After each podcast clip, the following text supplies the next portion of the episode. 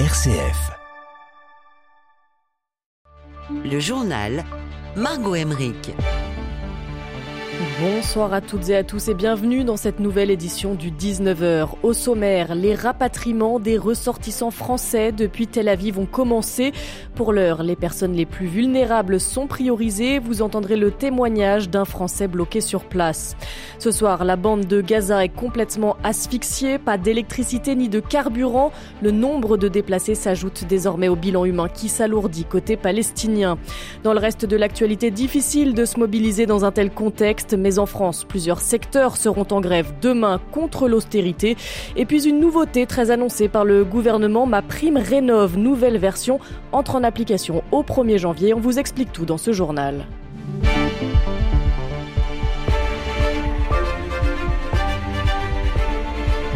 À l'heure où l'on parle, les premiers Français sont donc à bord du vol Air France parti de Tel Aviv pour rejoindre Paris. Ont été privilégiées les personnes vulnérables en situation de handicap ou en situation médicale d'urgence. Les autres doivent attendre l'un des prochains vols prévus demain et samedi en espérant avoir une place à bord. C'est le cas de Pierre-Marie qui était en vacances en Israël avec sa famille. On avait des vols qui étaient prévus pour le retour, mais ces vols euh, ont été annulés. Et donc mon père a fait changer les billets soit sur des compagnies qui étaient affiliées, soit sur d'autres compagnies pour avoir une issue de secours. Mais les vols sont supprimés. Il y a des compagnies qui ont annoncé officiellement qu'elles suspendaient leurs vols en direction ou en provenance d'Israël.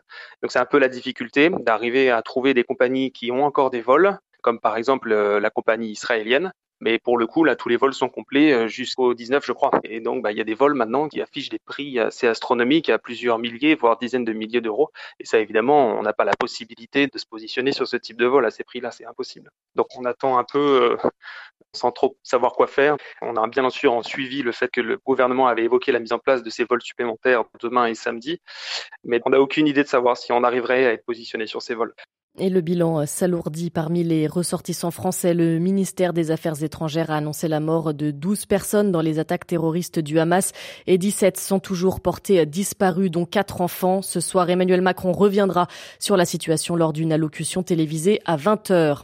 Lui s'est exprimé publiquement pour la première fois depuis l'attaque du Hamas. Le président palestinien Mahmoud Abbas a exigé ce jeudi la fin immédiate de l'agression contre le peuple palestinien.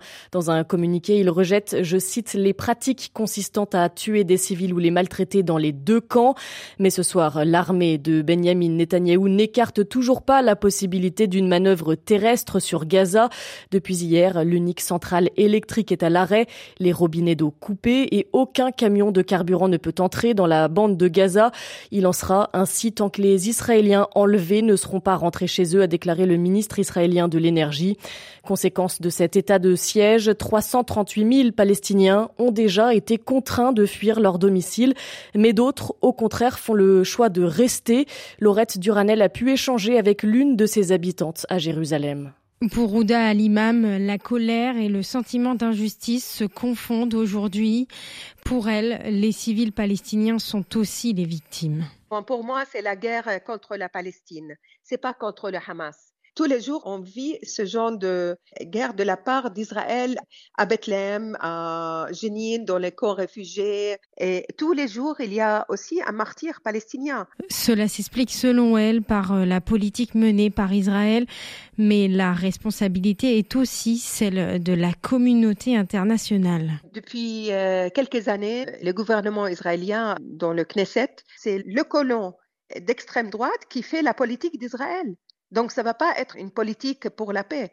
C'est une politique pour effacer tout ce qui est palestinien. Et je veux aussi blâmer l'Europe qui sont aujourd'hui complètement aveuglés de ce qui se passe en Israël. On ne peut pas rester aveugle et donner le droit à Israël de massacrer les gens de Gaza comme on le voit. Pourquoi on ne la condamne pas? Pourquoi on leur donne toute justification et tout prétexte?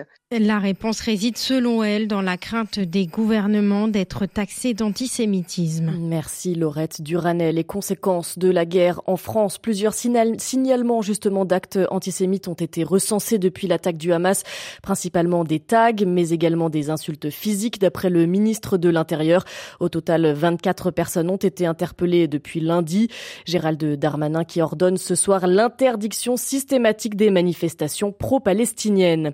Et puis la situation ne s'améliore pas non plus en Ukraine où le village de Rosa dans l'est du pays a été touché par un missile. Le bilan ce soir fait état de 59 morts dans les régions de Kharkiv, de Kherson et d'Odessa. L'armée russe multiplie les attaques depuis 24 heures. Et dans ce contexte, eh bien, pas facile de se mobiliser sur d'autres sujets. En France, l'intersyndicale appelle à une journée de mobilisation demain, cinq mois après la promulgation de la réforme des retraites et trois jours avant la conférence sociale censée relancer le dialogue avec le gouvernement français. Les salariés de plusieurs secteurs seront en grève. Pour Cyril Chabagnier, le président de la CFTC, la priorité reste celle de l'augmentation des salaires. Il était ce matin l'invité de Pierre-Hugues Dubois. La question du pouvoir d'achat, je l'ai dit, est la question prioritaire. Beaucoup de personnes n'arrivent plus à vivre avec leur salaire, y compris des personnes qui ont un emploi à plein temps en CDI, qui n'arrivent pas à joindre les deux bouts. Et on a de plus en plus de travailleurs qu'on appelle travailleurs pauvres, qui n'arrivent même pas à se loger alors qu'ils ont un salaire. Les salaires ne suivent pas euh, l'inflation, donc on a une baisse du pouvoir d'achat de nos, de nos concitoyens qui étaient déjà dans une situation difficile. Puis on sait qu'on a des secteurs d'activité qui sont toujours en retard dans les négociations. C'est plus supportable. On a des secteurs euh, et des branches collectives qui ont encore des premiers niveaux de rémunération en deçà du SMIC en 2023. Ça fait des années qu'on en parle, ce n'est plus supportable. Donc maintenant, il faut arrêter les déclarations, arrêter les coups de com et faire vraiment des mesures. Et je pense que par cette mobilisation, ça va aussi influencer euh, sur les, euh, je, pense, les propositions euh, du gouvernement à cette conférence sociale. Et demain, la SNCF fait savoir que le trafic sera quasi normal sur les TGV, mais que des perturbations sont à prévoir sur certaines lignes régionales ainsi que sur des liaisons intercités. Et puis les syndicats de médecins libéraux appellent quant à à une grève reconductible à partir de demain. La principale revendication porte là aussi sur la revalorisation des consultations de base. Et justement, conséquence de cette perte de pouvoir d'achat, les Français donnent moins. C'est ce qui ressort de l'étude menée par l'Observatoire des générosités. Le don moyen est passé de 246 euros en 2018 à 191 euros cette année. Une diminution qui pèse sur la santé des associations alors que le nombre de bénéficiaires, lui, continue d'augmenter. En cause donc l'inflation, mais pas seulement. Il est aussi question d'un changement générationnel. Plus de, la, moitié des donateurs a encore 60 ans et plus, comme nous l'explique Nadège Rodriguez, directrice des études chez France Générosité. Elle répond au micro de Baptiste Madinier. On est dans une période euh, vraiment fortement de transition, euh, notamment aussi par les pratiques. Avant, les donateurs euh, traditionnellement ils répondaient à du mailing. Aujourd'hui, il y a un effet d'évolution générationnelle, mais aussi de pratiques informationnelles et de répondre aux sollicitations des organisations qui passent fortement par le digital, qui a augmenté de 60% ans, de entre 60%. Les motivations, on est dans un contexte où aussi il y a un changement de société hein, qui impacte notre secteur, qui impacte la générosité, mais tous les comportements. Parmi les causes prioritaires, c'est euh, la lutte contre le réchauffement climatique et la préservation de l'environnement et la biodiversité. C'est aussi une génération qui a envie de voir l'utilité forte de son engagement par le don, qui passe par aussi adresser des dons pour des projets spécifiques, qui souhaitent aussi s'engager sur le local. Donc on voit des comportements différents. Et on le disait, cette diminution a donc un impact sur la santé des associations, un trou de 35 millions d'euros pour les Restos du Cœur ou encore un déficit de 45 à 50 millions pour la Croix-Rouge. Les consultations auprès d'un psychologue en augmentation de 60% chez les 18-24 ans. Il s'agit cette fois d'une étude menée par Doctolib entre 2019 et 2022. Le chiffre atteint également 50% pour les consultations chez les psychiatres. C'était l'une des annonces du gouvernement à destination des ménages les plus modestes. Ma prime rénove le dispositif d'aide à la rénovation énergétique va changer en 2024. L'enveloppe totale sera portée à 5 milliards d'euros avec l'objectif d'atteindre 200 000 rénovations thermiques dès l'année prochaine, Étienne Pépin. Et pour cela, la prime rénove s'appuie notamment sur une mesure, le lancement d'un parcours accompagné qui doit apporter plus de lisibilité. Il concernera tous les ménages qui souhaitent s'engager dans des travaux de rénovation permettant de gagner au moins deux classes sur leur diagnostic de performance énergétique. De façon générale, ce parcours vient donc remplacer les différentes aides existantes avec à partir du 1er janvier un seul dossier unique à déposer auprès de l'Agence nationale de l'habitat. Côté financement, l'accompagnement sera pris en charge à hauteur de 100% pour les ménages aux revenus très modestes, à 80% pour les revenus modestes, à 40% pour les revenus intermédiaires et à 20% pour les revenus supérieurs. À noter qu'il sera toujours possible d'accéder à Ma Prime Rénov, ancienne version sans accompagnement. Elle concernera les ménages qui ne souhaitent pas engager de travaux d'ampleur et dont le bâti a déjà une performance énergétique suffisante, précisent les ministères de la transition écologique, de la transition énergétique et du logement. Une démarche qui exclut de fait les propriétaires de maisons individuelles d'étiquette F ou G qui devront donc obligatoirement se tourner vers le parcours accompagné. Merci Étienne Pépin. Et puis c'est un autre enjeu écologique. Ce soir, nos confrères de complément d'enquête reviennent sur la gestion des déchets nucléaires. Il y a certes les déchets produits par les centrales, mais pour fournir le carburant de ces centrales, eh bien, il faut extraire l'uranium du sous-sol.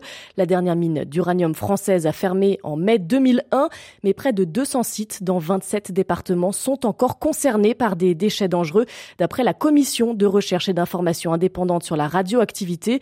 Les explications de Bruno Charéron, conseiller scientifique à la CRIRAD.